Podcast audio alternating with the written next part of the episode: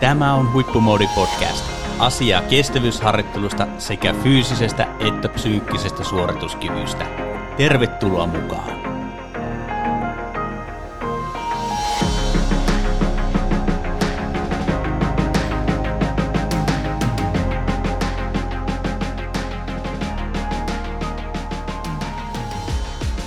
Tervetuloa Huippumoodi podcastiin.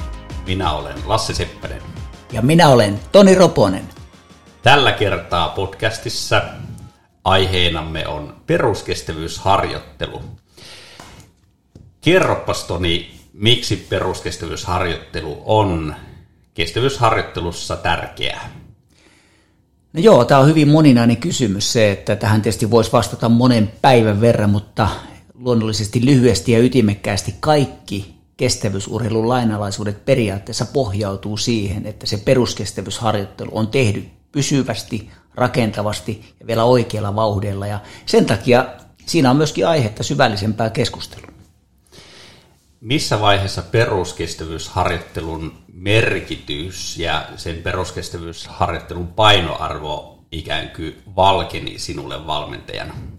No on kyllä pakko sanoa se, että kun pitkä, pitkä ura itsellään niin kuin sekä valmentajana että myöskin sitten urheilijana ja on, on tullut aika monessa muussakin lajissa oltua ja, ja on ehkä niin kuin muiden lajienkin kautta huomannut sen, että tämmöinen niin kuin kestävyyskunto ylipäätänsä ja sen rakentuminen on erittäin tärkeänä osana menestymistä, oli sitten, menestymistä, oli sitten laji mikä tahansa. Ja, ja itse, itse tietysti kun on 70-luvulla syntynyt, syntynyt lapsi, niin eh, sitä kautta niin peruskestävyys oli aika kovassa arvossaan tuohon aikaan. Ja kouluun mentiin pyörällä ja liikuttiin todella paljon. Ja oikeastaan sieltä, sieltä jo niin kuin huomasi sen, että miten se jaksaminen siirtyi ihan kaikkeen ja oikeastaan kaikessa urheilussa, missä oli mukana, niin kaikki oli ihmeissään siinä, että miten kova jaksaminen oli itsellään. Vaikka en missään nimessä ollut mikään superlahjakas kestävyysurheilija, mutta nimenomaan kun paljon liikuin, tein paljon aerobista harjoittelua, niin se tuki kaikkea tekemistä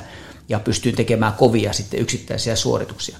Mutta se, että itse valmentajana vaikka aika aktiivisesti on toiminut 2000-luvun alusta lähtien valmentajana, niin oikeastaan vasta sitten niin kun, kun Matti Heikkisen ja Riitta-Liisan kautta, kun on päässyt niin kun oikeasti ihan absoluuttisten huippuurheilijoiden kanssa tekemään työtä ja, ja kun puhutaan näinkin kovista lahjakkuuksista, joilla hapenotot on ihan käytännössä aika lailla sitä maksimaalista, mitä yleensäkin kestävyysurheilijalla voi olla – ja myöskin suorituskyky on rakentunut aivan absoluuttisen huippuunsa, niin silti myöskin heillä se peruskestävyysharjoittelun merkitys, sen peruskestävyysharjoittelun oikeanlainen toteuttaminen on kuitenkin koko ajan tärkeimpänä harjoitusmuotona, jotta voidaan päästä niihin tuloksiin. Ja se on ollut mulle niin kuin silmiä avaavaa, että oikeastaan ennen heitä aina vaan ajatteli, että peruskestävyys on tärkeää ja on, pitää tehdä PKta,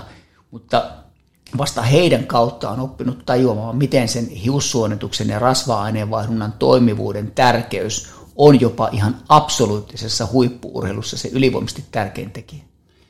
No niin, eli tuossa nostit esille peruskestävyys, ominaisuuksien merkityksen yleisessä jaksamisessa – Miten peruskestävyysharjoittelu näkyy huippusuorituskyvyssä, koska monestihan kuitenkin kuntoilijan suustakin kuulee sanottavan, että kun se peruskestävyysharjoittelu on niin kevyttä tekemistä, että ei kai sillä kuntoa paranneta.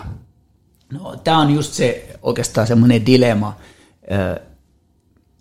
minkä mun mielestä kaikki semmoiset huippuurheilijatkin, jotka tekee tulosta, niin on hiffannut jossain vaiheessa omaan uraansa, että minkä takia se peruskestävyysharjoittelu nimenomaan pitääkin tuntua todella helpolta ja mitkä on ne tavallaan ne lainalaisuudet, mitkä siihen peruskestävyysharjoitteluun kuuluu. Ja mä sanon oikeastaan niin kuin, vähän niin kuin, jotta, jotta se niin kuin rautalankamalli kaikille meille kirkastuu, eli jos peruskestävyyttä tehdään vähän kovemmalla vauhdilla ja kuntoilija tai huippurheilija kokee sitä väsymystä ja lihakset väsyy ja, ja tietyllä tavalla monet kokee, että nyt tuli hyvä peruskestävyysharjoitus, että kolmen neljä tunnin päästä on, on todella väsynyt. Kun todellisuudessa oikeaoppisesti, kun tehdään se pitkä harjoitus ja tehdään riittävän rauhallisella vauhdilla, niin lihaksisto toimii senkin jälkeen vielä hyvin. Ollaan päästy rasva-aineen vaihdunnan, energiantuotollisesti rasva-aineen vaihdunnan puolelle, hiussuoritus toimii optimaalisesti ja tietyllä tavalla se lihaksisto ei väsy, jotta voidaan sitten niistä kovista harjoituksista saada enemmän irti. Ja tämä on se akilleen kantapää mun mielestä peruskestävyysharjoittelussa, että minkä takia se pitääkin päämäärä lähes aina tuntua riittävän helpolta, jotta pystyy voima, nopeus ja intervalliharjoituksista saamaan enemmän irti. No niin, muistan äh, sinun sanoneen monessakin yhteydessä, että pitää uskaltaa tehdä peruskestävyysharjoittelua riittävän rauhallisesti, niin mistä se sun mielestä johtuu, että sitä peruskestävyysharjoittelua ei sitten uskalleta tehdä rauhallisesti, vaikka juuri siinä rauhallisessa tekemisessä on se kehittymisen ydin? No elämässä, niin urheilussa kuin muissakin elämän osa-alueissa, niin puhutaan paljon itseluottamuksesta ja, ja se, että mitä tahansa tehdään, niin pitää pystyä rationaalisesti ymmärtämään se, että minkä takia mitäkin asiaa tehdään ja mitkä on ne tavoiteajattelut siinä, että miksi joitakin asioita tehdään näin ja sekä valmentajilla ja, että urheilijoilla pitää olla riittävästi itseluottamusta ja itsevarmuutta tehdä näitä asioita oikein. Ja sen takia mä puhun paljon semmoisesta uskalluksesta, eli, eli ylipäätäisesti harjoitteluun ja kestävyysurheilijankin harjoitteluun kuuluu paljon semmoisen väsymyksen ihannointi, kovien harjoitusten ihannointi, puhutaan hiittiharjoittelusta, intervalliharjoittelusta, kun mä haluan kääntää sen tietyllä tavalla päälailleen niin, että uskalla harjoitella mahdollisimman järkevästi, jotta saat sitten itsestäsi optimaalisesti enemmän irti silloin, kun pitää saada itsestä paljon irti. Eli näissä todella kovissa harjoituksissa, taikka voimaharjoituksissa, taikka nopeusharjoituksissa. Ja se, että mä oon havainnut aika selkeästi sen, että mitä epävarmempi urheilija ja mitä alhaisemmalla tasolla oleva urheilija on, niin sen enemmän yritetään kompensoida sitä omaa epävarmuutta sillä, että kiristetään vauhtia nimenomaan näillä peruskestävyyslenkeillä, koska sieltä sitä vauhdin kiristäminen on kaikkein helpointa. Se on hyvin helppoa kiristää peruskestävyysvauhtia, mutta ongelmana on se, että ne, jotka kiristää sitä peruskestävyysvauhtia, he harvemmin pystyy kiristämään sitä kovaa vauhtia ja omaa suorituskykyisyyttä. Tosi mielenkiintoisia asioita. Ensinnäkin se uskomus siitä, että se kova harjoittelu kehittää parhaiten ja toisaalta rohkeus tehdä sitten riittävän rauhallisesti. No, miten peruskestävyysharjoittelun, jos nyt joku joku harjoittelija lähtee tsekkaamaan omaa harjoituspäiväkirjaa, niin miten sen peruskestävyysharjoittelun tulisi näkyä siellä harjoituspäiväkirjassa tai harjoittelussa ylipäätään?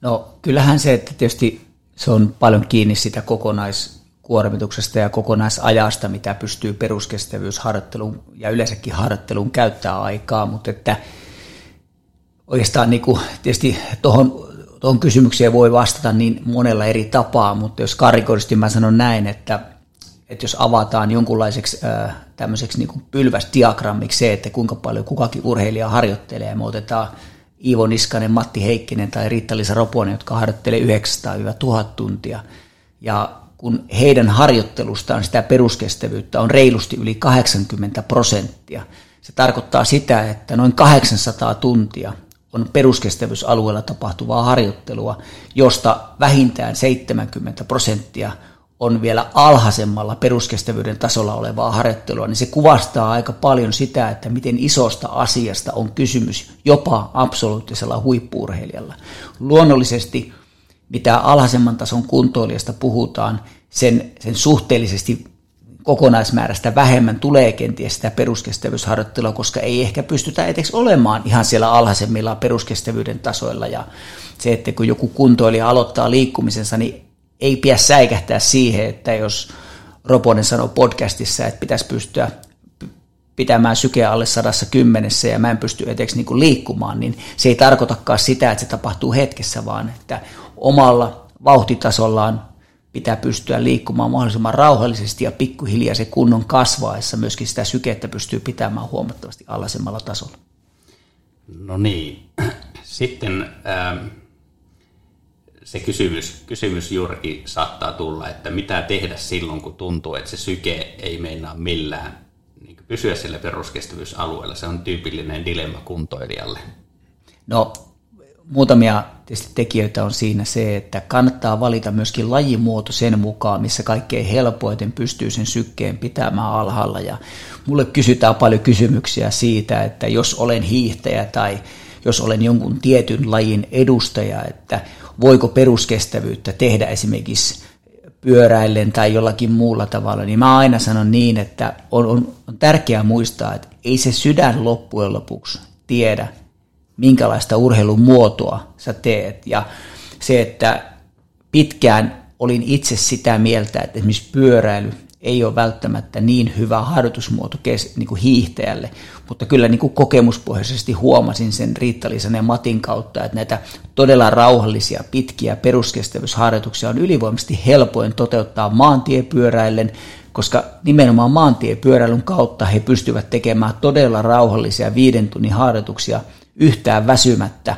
ja kuitenkin hengityselimistö, hiussuonitus, rasva-aineenvaihdunta – kehittyi kaikkein parhaiten, koska pystyttiin olemaan todella alhaisilla sykkeillä. No sitten toinen juttu on maastot. Kannattaa hakeutua semmoisiin maastoihin, missä on helpoin, helpoin pitää se syke siellä alhaalla. Ja sitten taas niin oikeastaan kolmantena täytyy muistaa se, että jos on aloitteleva liikkuja ja on vaikka vähän ylipainoa ja, ja haluaa niin kuin, ä, alkaa harjoittelemaan oikein, niin alussa pitää olla vaan malttia, että siinä kenties se kaksi-kolme kuukautta menee ennen kuin se elimistö alkaa toimimaan sillä tavalla, että se syke alkaa tottumaan niihin alhaisiin vauhteihin, että oleellista on se, että alussa tämmöisellä aloitteella kuuntella, että miltä se tuntuu. Et muistakaa se, että kun te lähdette liikkumaan, niin se saa tuntuakin mukavalta, että ei tarvi, urheilun ei tarvi olla koko ajan sitä, että tuntuu, että ollaan tosi väsyneitä sen suorituksen jälkeen.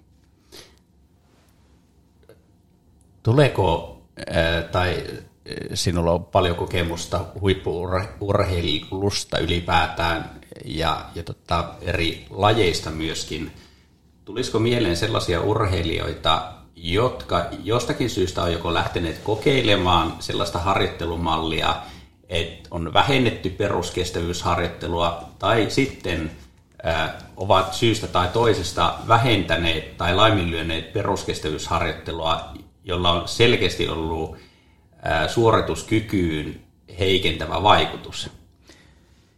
No kyllähän on ollut, tietysti tässä mun ura on kestänyt aika pitkään valmentajana ja on ehkä sivusta seurannut urheilijoita. En välttämättä halua suoraan tuoda niin julkisesti niitä urheilijoita, joita on nähnyt sivusta tekevän näin ja sitten tavallaan se menestyminen tai menestyspotentiaali on jäänyt käyttämättä – yhtenä tietysti meille kaikille, kaikki, kaikki tunnetaan ja tiedetään hyvin, että Iivo Niskanen on päässyt huikeisiin suorituksiin ja, ja on yksi kestävyysurheilussa lahjakkaimpia urheilijoita, mutta myöskin samalla kovasti työtä tehnyt urheilijat missään nimessä. Se lahjakkuus ei ole ollut pelkästään se tietoinen menestyksiä, vaan se, että hän on tehnyt oikeita asioita ja paljon ja kovaa, niin minkä hän on itsekin julkisuuteen tuonut, että kun hän vuotta ennen Pekingin olympialaisia nosti tehomäärää valtavasti, niin oli parhaassa kunnossa kesällä ja ei, ei talvella päässyt missään nimessä siihen tilanteeseen, mihin olisi oli päässyt aikaisemmin, ja kun muutti takaisin enemmän peruskestävyyspohjaiseen harjoitteluun ja siihen normaalimpaan harjoitteluun, niin pääsi taas takaisin niihin huippusuorituksiin, mutta sitten taas kun on keskustellut eri maiden urheilijoiden kanssa, niin, niin, niin kyllähän se on niin selvää, että meillä on muutamia semmoisia kesto, kestomaita niin kuin Keski-Euroopassa, jotka, jotka perustavat sen harjoittelun kovaan intensiteettiin, intervalliharjoitteluun ja edelleenkään eivät ymmärrä ehkä sitä kestävyysharjoittelun lainalaisuutta niin vahvasti kuin Pohjoismaissa, niin ne maat eivät vaan ole pystyneet nousemaan. Ja ihan ilahduttavaa oli huomata, kun asuin Denverissä ja on päässyt tutustumaan USA-maajoukkueen toimintaan, niin USAn valmennussysteemi on muuttunut totaalisesti siitä, mitä se oli vielä 15-20 vuotta silloin, sitten, jolloin harjoiteltiin aika vähän, todella intensiivisesti, intervallipainotteisesti. Tuloksia ei kuitenkaan tullut. Ja nyt Jessica Dickinsin ja kumppaneiden aikaan niin harjoitusmäärät on noussut siihen, mihin parhailla mailla Norjalla ja Suomella urheilijat harjoittelee sen noin 900 tuntia riippuen omista lähtökohdista ja peruskestävyyspainotteisuutta on todella paljon ja myöskin tulokset on sitten nähtävillä. No, miten peruskestävyysominaisuuksien kehittymistä voidaan mitata tai arvioida? No tietysti peruskestävyysominaisuuksien mitattavuuteen ja arviointiin on, on monenlaisiakin erilaisia menetelmiä. Jos puhutaan ihan puhtaasti siitä, että aletaan harjoittelemaan ja on vaikka sykemittari käytössä, niin yksinkertaisimmillaan jonkun tutun reitin kiertäminen jollakin tietyllä rauhallisella vauhdilla, niin sen, sen hyvin nopeasti, kun niitä asioita tekee oikein, niin huomaa siinä sykkeessä ja siinä tunteessa, että samalla vauhdilla ja saman reitin pystyy huomattavasti alhaisimmilla sykkeillä toteuttamaan ja, ja sitten taas vastaavasti taas jos menee jollakin tietyllä sykkeellä aina sen saman lenkin, niin huomaa, että pikkuhiljaa se vauhti kasvaa sillä alhaisellakin sykkeellä. Ja tämä on hyvin tämmöinen karvalakki-versio siitä, miten voidaan jo yksinkertaisesti seurata omaa peruskunnon kehittymistä. Sitten on tietenkin se, että jos tehdään laktaattimittauksia, pystytään laktaattimittauksien kautta huomaamaan, että kun optimaalisesti tekee peruskestävyysharjoittelua, niin se laktaattipitoisuus on laskee ja laskee ja, ja tavallaan se elimistö toimii huomattavasti paremmin ilman laktaatteja ja sitä kautta se, se on merkki siitä, että hiussuonitus ja aerobinen kyky niin kuin kestää lihaksitusta sitä, sitä liikuntasuoritusta paranee. Mutta että sitten kyllähän niin huippuurheilussa tehdään paljon laboratoriotestejä ja, ja myöskin mitataan sitten hengitysosamäärää ja tiettyjen RQ-arvojen kautta pystytään niin näkemään aika selkeästi se, että miten kukin urheilija hyödyntää niin rasvoja omana energianlähteenä suhteessa hiilareihin. Ja se on yksi sellainen tekijä, mikä erottaa yleensä huippuurheilussa myöskin tuloksen tekijät, että miten hyvin pystyy, pystyy kehittämään sitä omaa rasva-aineenvaihdunnan kapasiteettia, koska se on tae myöskin sille, että pystyy sitten parantamaan maksimaalista hapenutta. Tosi mielenkiintoista. Sinulla on tausta myöskin Polar Electron puolelta. Olet siellä ollut töissä useamman vuoden ja, ja sitä kautta yhteys myöskin sykkeen mittaamiseen ja, ja sykkeen arviointiin. Ää, miten näet sykkeen mittauksen kuntoilijalla tai huippuurheilijalla tehotason mittarina? No se, että itse olen kyllä jo ennen kun olin, olin Polarilla töissä, olin kahdeksan vuotta ja pääsin kyllä tutustumaan hyvin niin kuin syvällisestikin siihen, että mit, mitä taustoja ja minkälaisia tutkimustuloksia ja tutkimusta ylipäätänsä on näiden sykemittareiden taustalla. Ja kyllä se oli niin kuin aika lailla niin kuin herättävä ymmärrys siitä, että miten paljon tutkimusta ja tietoa on myöskin tämmöisellä yrityksellä joka rakentaa, rakentaa näitä nykyajan älytietokoneita, voisiko näin sanoa, mutta että oikeastaan jos mennään tuohon, että mikä syk, mitä niin sykkeellä on mulle merkitystä niin valmentajana, niin kaikki mun mielestä pohjautuu siihen, että millä tavalla sydän ja elimistö toimii. Ja syke reagoi äärimmäisen herkästi kaikkiin elimistön muutoksiin ja voi sanoa näin niin kuin karikoidusti sanottuna, syke kertoo ensimmäisenä sen myöskin, jos sairastuminen on tulossa, eli jo, jo hyvänä kuumemittarina voidaan pitää, pitää sykemittaria, mutta että oikeastaan se, että sykemittarin tärkeys mulle tulee oikeastaan niin kuin kahdella eri tapaa, eli jos puhutaan ihan puhtaasti sykkeestä, niin se, että osataan oikeasti harjoitella niin oikeilla vauhtitasoilla, se on semmoinen yksi tärkein juttu, ja ennen kaikkea se, että niin pystytään seuraamaan sitä peruskestävyyden kehittymistä sykkeen kautta. Eli kun tehdään optimoidusti näitä peruskestävyysharjoituksia, niin kyllä kun oikein harjoittelee, niin pikkuhiljaa huomaa varsinkin sillä peruskestävyysalueella parhaiten sen, miten se lihaksisto alkaa toimimaan ja samanaikaisesti miten se tuntuu helpommalta ja se näkyy ihan absoluuttisesti sykkeessä. Mutta että sitten kun puhutaan ihan absoluuttisesta huippuurheilusta, niin kyllä me niin kuin Matti Heikkisen ja Riitta-Liisan kautta niin kuin aika selkeästi löydettiin se, että tämä maksimisykkeen seuraaminen on sitten absoluuttisessa huippuurheilussa se yksi tärkein, tärkein asia. Me nähdään sitä kautta, että miten hyvin onnistuneesti harjoittelu on muuten tehty. Eli silloin kun tehdään optimoitu erittäin hyvä kilpailusuoritus, niin yleensä päästään myöskin maksimisykkeenä erittäin korkealle. Ja, ja tietyllä tavalla se, mihin me kaikki ollaan totittu, että maksimisyke on 220 miinus ikää, niin kyllähän hyvin paljon oikeaoppisella harjoittelulla pystytään vaikuttamaan siihen, että sitä maksimisykettä pystytään pitämään pitempään korkealla, ja taas päinvastaisesti liian junnaavalla yksipuolisella harjoittelulla saadaan kyllä maksimisyke myöskin niin kuin tiputettua melkoisen alhaalle, ja monesti kestävyysurheilussa käykin niin, että kun tehdään liian kuormittavaa yksipuolista harjoittelua peruskestävyyden yläalueella, VK-alueella, niin ei enää kerta kaikkiaan saada elimistöstä irti siellä maksimialueella ja tietyllä tavalla tulee blokki lihaksiston kautta ja myöskin hengityselimistön kautta siihen, että ei päästä edes kokeilemaan omaa maksimikapasiteettia. No otetaanpa tuosta sykkeestä vielä kiinni, että minkälaisessa tilanteessa sinun mielestä valmentajana kannattaa olla huolestunut jos esimerkiksi urhe, urheilijan tai valmennettavan sykkeessä on jotakin erityistä, niin mitkä tilanteet on ikään kuin semmoisia hälytysmerkkejä? No oikeastaan niin kuin, oikeastaan kaksi sellaista niin kuin ääripäätä ja, ja, ja tota, mä selitän vielä sitten, mä sanon ensiksi, että on kaksi ääripäätä, kun tehdään kohtalaisen kova harjoitus ja syke on niin kuin vähän poikkeuksellisen korkealla. Se on aina semmoinen vähän hälyttävä merkki. Ja toinen on sitten se, että jos tehdään kova harjoitus ja syke on poikkeuksellisen alhaalla. Ja se, että silloin kun syke on niin kuin poikkeuksellisen korkealla, niin on yleensä tämmöinen niin kuin, eh, yleensä ylirasitustila lyhyellä aikajänteellä voi johtua syömisestä, voi johtua siitä, että ollaan tulossa ehkä kenties kipeäksi, on pientä lämpöä tulossa, lämpötila ulkona on 30 astetta ja ehkä nestevajausta, että syke reagoi vähän liian korkeaksi korkeana ja tämä on yleensä niin kuin korjattavissa todella nopealla toimenpiteellä. Ja, mutta että nämä on yleensä valmentajalle sillä tavalla, että ahaa, että mitähän nyt on, että onkohan, onkohan jätetty juomatta, onkohan jätetty syömättä, onkohan tulossa kuumeeseen, onkohan jotakin piilevää tulehdusta. Mutta tämä on yleensä, että muutamassa päivässä saadaan korjattua.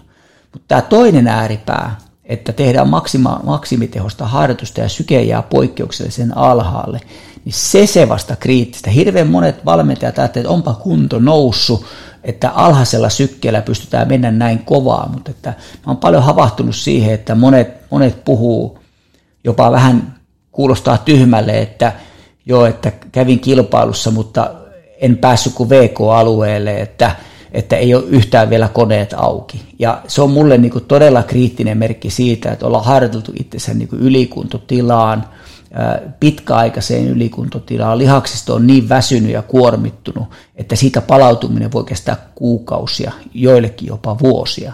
Ja sen takia puhun osittain myöskin kovalla, vahvalla rinta että on, on itse mennyt todella pahasti 30 25 vuotta sitten niin kuin kestävyysharjoittelijan perinteiseen ylikuntotilaan, jossa – normaali maksimisyke oli 200, niin sauvarinteessä jäin alle 150, vaikka menin ihan täysillä ja tein vielä kovan suorituksen. Ja, ja se suoritus ei peilannut ollenkaan sitä sykettä. Ja, ja siitä sitten kun jatkoin silloin vielä harjoittelua, niin sitten olin todella kovassa, kovassa ylikuntotilassa. Ja, ja sen takia niin kun tämmöiset muistikuvat, mitä itsellekin on tullut, niin on ollut erittäin hyvänä oppina sitten, kun on ruvennut valmentautumaan, valmentamaan urheilijoita, että osaa peilata erilaisia reaktioita. No niin, eli voiko tuosta vetää johtopäätöksen, että kun alussa puhuttiin siitä, että se peruskestävyysharjoittelu oikein toteutettuna on hyvä pohja kovatehoiselle harjoittelulle, ja jos kovatehoisessa harjoittelussa sykkeet ei oikein nouse, niin voiko sillä taustalla olla nimenomaan se, tai ajatteletko niin, että taustalla on nimenomaan se vääränlainen peruskestävyysharjoittelu? No se on, se on just näin, että, että tota, tietysti tuossa kun on päässyt ihan läheltä seuraamaan Riitta-Liisa harjoittelua ja Riitta-Liisa, joka tekee, tehnyt peruskestävyysharjoittelua mun mielestä vuosikausia erittäin optimaalisesti ja, ja sanotaanko näin, että pääsääntöisesti peruskestävyysharjoittelu, kun hänellä aerobinen kynnys on 150-155, niin tapahtuu sykkeellä 95-130 ja kaikki pitkät harjoitukset keskisykkeellä 105-115 ja sitten kuitenkin hänen maksimisyke on edelleenkin yli 190, ja muun muassa muutama päivä sitten juos puolimaratoni, jossa, jossa syke oli 188, kun vuonna 2006 hänen maksimisyke oli 183 kilpailussa, eli tietyllä tavalla sen jälkeen ollaan niin pystytty optimoimaan sitä peruskestävyysharjoittelua lihaksiston tilaa, ja vaikka ikä on tullut 17 vuotta lisää, niin ollaan pystytty nostamaan maksimisykettä. Ja, ja tota, et, et, et se on nimenomaan näin, ja se vaatii valtavaa itseluottamusta, ymmärrystä ja uskallusta sekä urheilijalta että valmentajalta, että, että luotetaan siihen, että sitä peruskestävyysharjoittelua pitää tehdä rauhassa. Mä oon siitä paasannut vuosikausia, ja, ja mun urheilijat on sen hyvin sisäistänyt, aika monet muutkin urheilijat, kun tiedän ja keskustelujen kautta, jotka ovat menestyneet. Mutta ongelma, minkä takia yleensä sitä itseluottamusta ei monella ole, koska se ei tapahdu viikossa, eikä kahdessa, eikä kuukaudessa, eikä kaikille eteksi parissa kuukaudessa, vaan siihen pitää luottaa, ja ne tulokset sitten niin kuin tulee ajan kanssa ja se näkyy ennen kaikkea siellä maksimaalisella puolella sen jälkeen, kun elimistö on pystytty opettaa toimimaan optimaalisesti. No niin, tosi mielenkiintoinen pointti ja, ja pointteja. Ja otetaan kiinni vielä tuosta harjoittelusta. Sanoit tuossa aiemmin, että kuinka paljon sitä peruskestävyysharjoittelua tulisi kaikista harjoittelusta olla. Niin kun ajatellaan kestävyysharjoittelua perinteisesti tämmöisenä vuosikellotyyppisenä, että on peruskuntokausi ykkönen ja ehkä sitten kakkonen ja kilpailun valmistava kausi ja kilpailukausi, niin miten se peruskestävyysharjoittelun rooli muuttuu eri harjoitusjaksojen aikana? No, no nyt on tietysti kun puhutaan niin laaja-alaisesti, niin kun voidaan puhua kuntoilijasta huippuurheilijasta, niin tietysti se on vähän erityyppistä, että jos me ajatellaan kunto, aktiivikuntoilijaa tai aktiivikilpakuntoilijaa, niin se nousujohteisuus on todella tärkeää, koska ollaan niin työelämässä mukana. Ja, ja tietyllä tavalla elimistö, elimistön vastaanottokyky kaikille harjoitteluille on vähän erityyppinen kuin huippurheilijalla, joka on, on jo rakennettu kestämään sitä harjoittelua koko ajan sen 20-30 tuntia viikossa.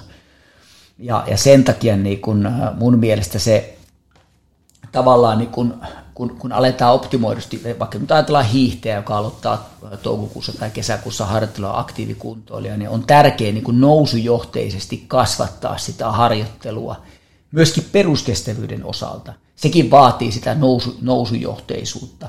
Ja, ja sitten taas tavallaan niin myöskin niin tehojen määrä, kun pikkuhiljaa nousee, niin se täytyy muistaa kuitenkin, että se aerobinen harjoittelu on koko ajan siellä niin kuin tukena. Ja sen takia mä useasti kuntoilijoidenkin kanssa, kun työskentelee ja, ja antaa kuntoilijoille ohjeita, niin koskaan, tai ainakin ani harvoin, kukaan voi mennä väsymykseen siitä, että lisää sitä peruskestävyysharjoittelua, jos se vaan tehdään optimoidusti ja oikein.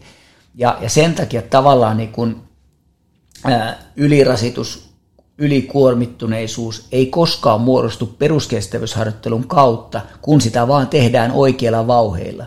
Ja sen takia myöskin se mahdollistaa valtavat määrät jopa aktiivikuntoilijalle.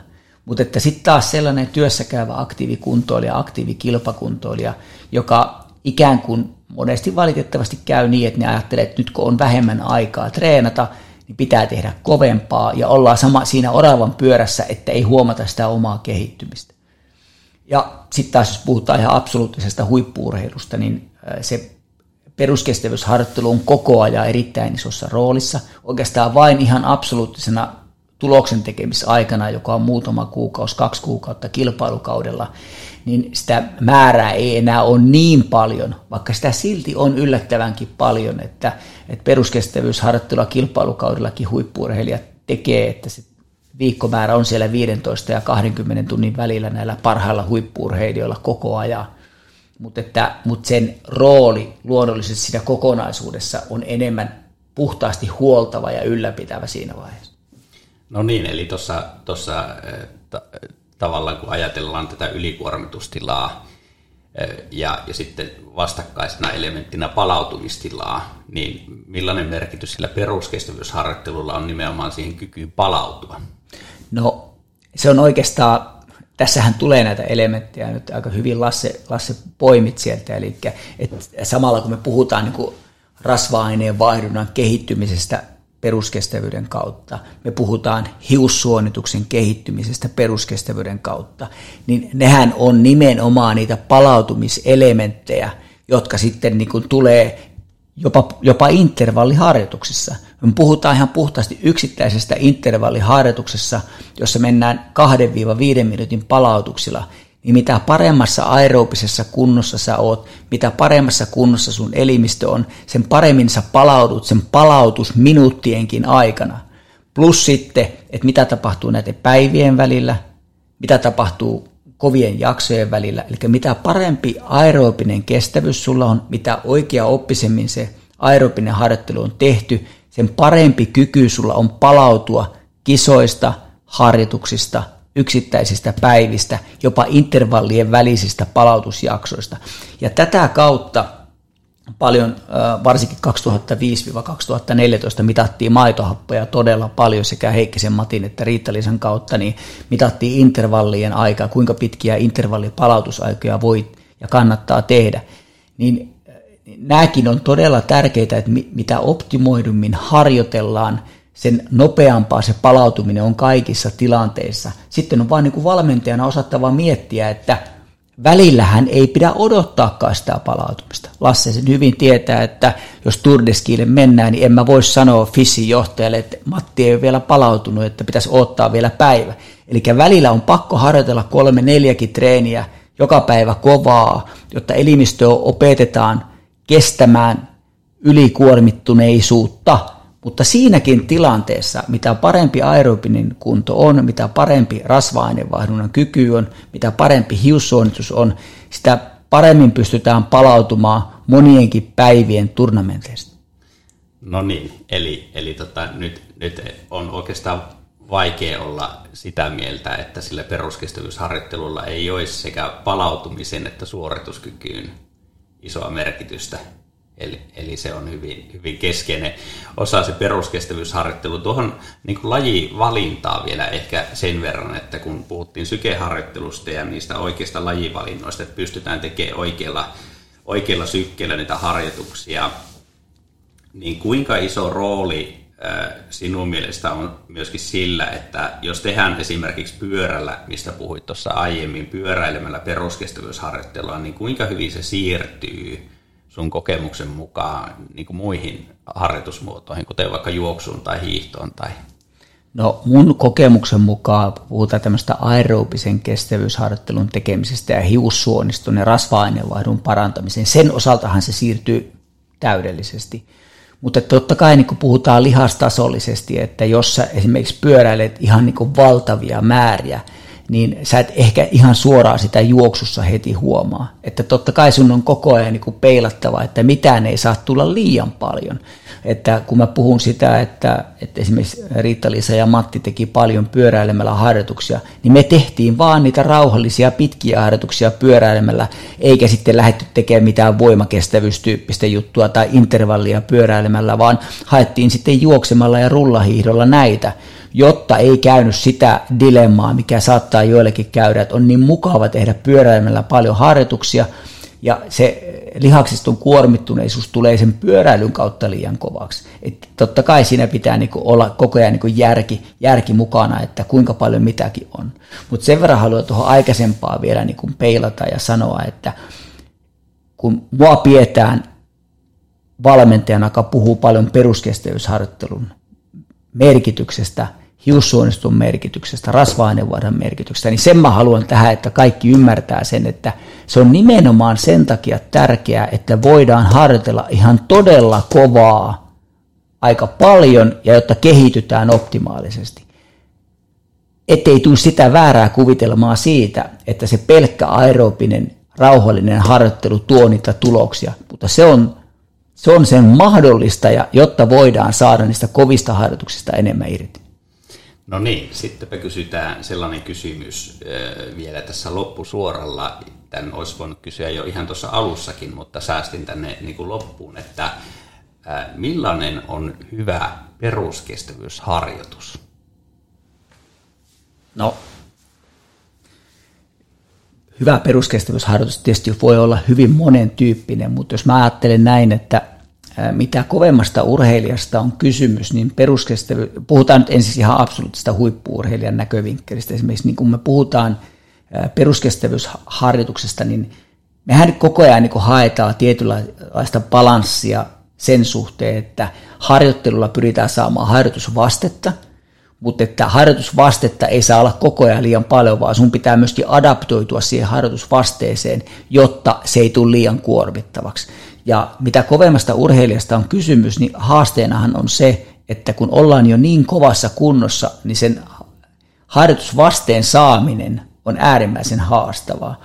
Ja, ja sen takia niin kuin kokonaismäärät onnistuneessa peruskestävyysharjoituksessa vääjäämättä, että semmoiset puolentoista tunnin kevyet peruskestävyysharjoitukset ei ole enää harjoitusvasteena Iivo Niskaselle, Matti Heikkiselle, Krista Pärmäkoskelle oikein mitään. Et ne on vähän semmoisia ikään kuin saunalenkkejä. M- mutta sitten taas se, että niin kun mikään, niin kun jos puhutaan yleisesti ottaen onnistunut peruskestävyysharjoittelu, niin mä oon aina sanonut sen niin, että jos te ette vielä tajua ja ymmärrä mennä riittävän rauhassa, niin aloittakaa jokainen peruskestävyysharjoitus ensimmäinen 20-30 minuuttia todella rauhassa, jotta se elimistön energian lähteenä se rasva-ainevaihdunta laukastaan käyntiin. Se on mulle se, niin se ykkösasia. Oli sitten tunnin harjoitus, kolmen tunnin harjoitus tai viiden tunnin harjoitus, niin luottakaa siihen, että se ensimmäinen 20-30 minuuttia on kaikkein tärkein.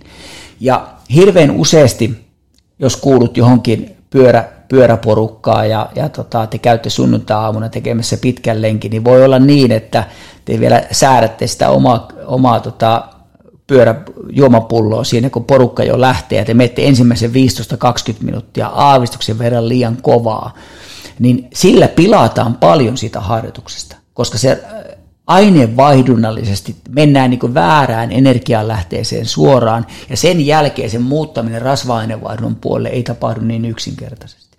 Ja tämä on yksi semmoinen, äh, miten saadaan optimoitu peruskestävyysharjoitus, mennään maltilla eka 30 minuuttia, sitten ei haittaa, vaikka vähän menisikin välillä kovempaa, mutta se aineenvaihdunta toimii jo optimoidusti, ja se ei sen jälkeen, kun elimistö toimii jo optimaalisesti, niin välillä voi mennäkin 30 minuuttia, vaikka vähän reippaampaa pk ja palata sitten sinne kevyempään pk No niin, eli, eli kestollisesti sen täytyy olla siis riittävän pitkä, ymmärsin näin, ja, ja se alku on erityisen tärkeää, että uskaltaa tehdä sen alun riittävän rauhallisesti. Kyllä juuri näin, ja, ja siitä se, että ää, ajan mittaa, kun tekee optimoidustu peruskestävyysharjoittelun, niin huomaa, että ne vauhdit myöskin kasvaa aika valtavasti, valtavasti sitten niin kuin sitä kautta, että et, et, et kyllä niin kuin on sanottava, että näillä ihan huippuurheilijoilla, niin se peruskestävyysvauhti 110 sykkeelläkin on jo aika melkoisen kovaa. Ja sehän kertoo vaan siitä, että elimistö pystyy kehittymään myöskin niillä todella alhaisilla sykkeillä, kun vaan luotetaan ja tehdään niitä asioita oikein. Kyllä, joo, ja tuo voi olla se yksi motivoiva tekijä myöskin kuntoilijalle, että se vauhti siellä peruskestävyysalueella lähtee pikkuhiljaa kasvamaan. Jos pitäisi joku yksi kantaa ottava statementti ikään kuin vielä julkaista kaikille kansalle tai valmentajille, eh, valmentajille esimerkiksi tai kuntoilijoille peruskestävyysharjoitteluun liitteen, niin mitä sä haluaisit tähän loppuun sanoa? Minkälaisen julkilausuman peruskestävyysharjoittelun puolesta haluaisit antaa? No oikeastaan valmentajille mä haluaisin sillä tavalla sanoa, että niin kun ottakaa riittävän vahva vastuu siitä, että miten sitä peruskestävyysharjoittelua oikein pitää toteuttaa. Ja jos se jollekin valmentajalle on haastava ymmärtää, että harjoittelu voi tuntua kevyeltä, niin tehkää riittävän kovia harjoituksia ja testejä niille urheilijoille, jotta te uskallatte paremmin teettää myöskin rauhallisia peruskestävyysharjoituksia. Että se on ihan selvää, että kun, kun valmennetaan motivoituneita urheilijoita, niin pitää myöskin uskaltaa teettää niin kovia harjoituksia suorituskykyisyyden sekä hapenoton suunnassa, jotta on kivaa myöskin tehdä niitä riittävän rauhallisia harjoituksia.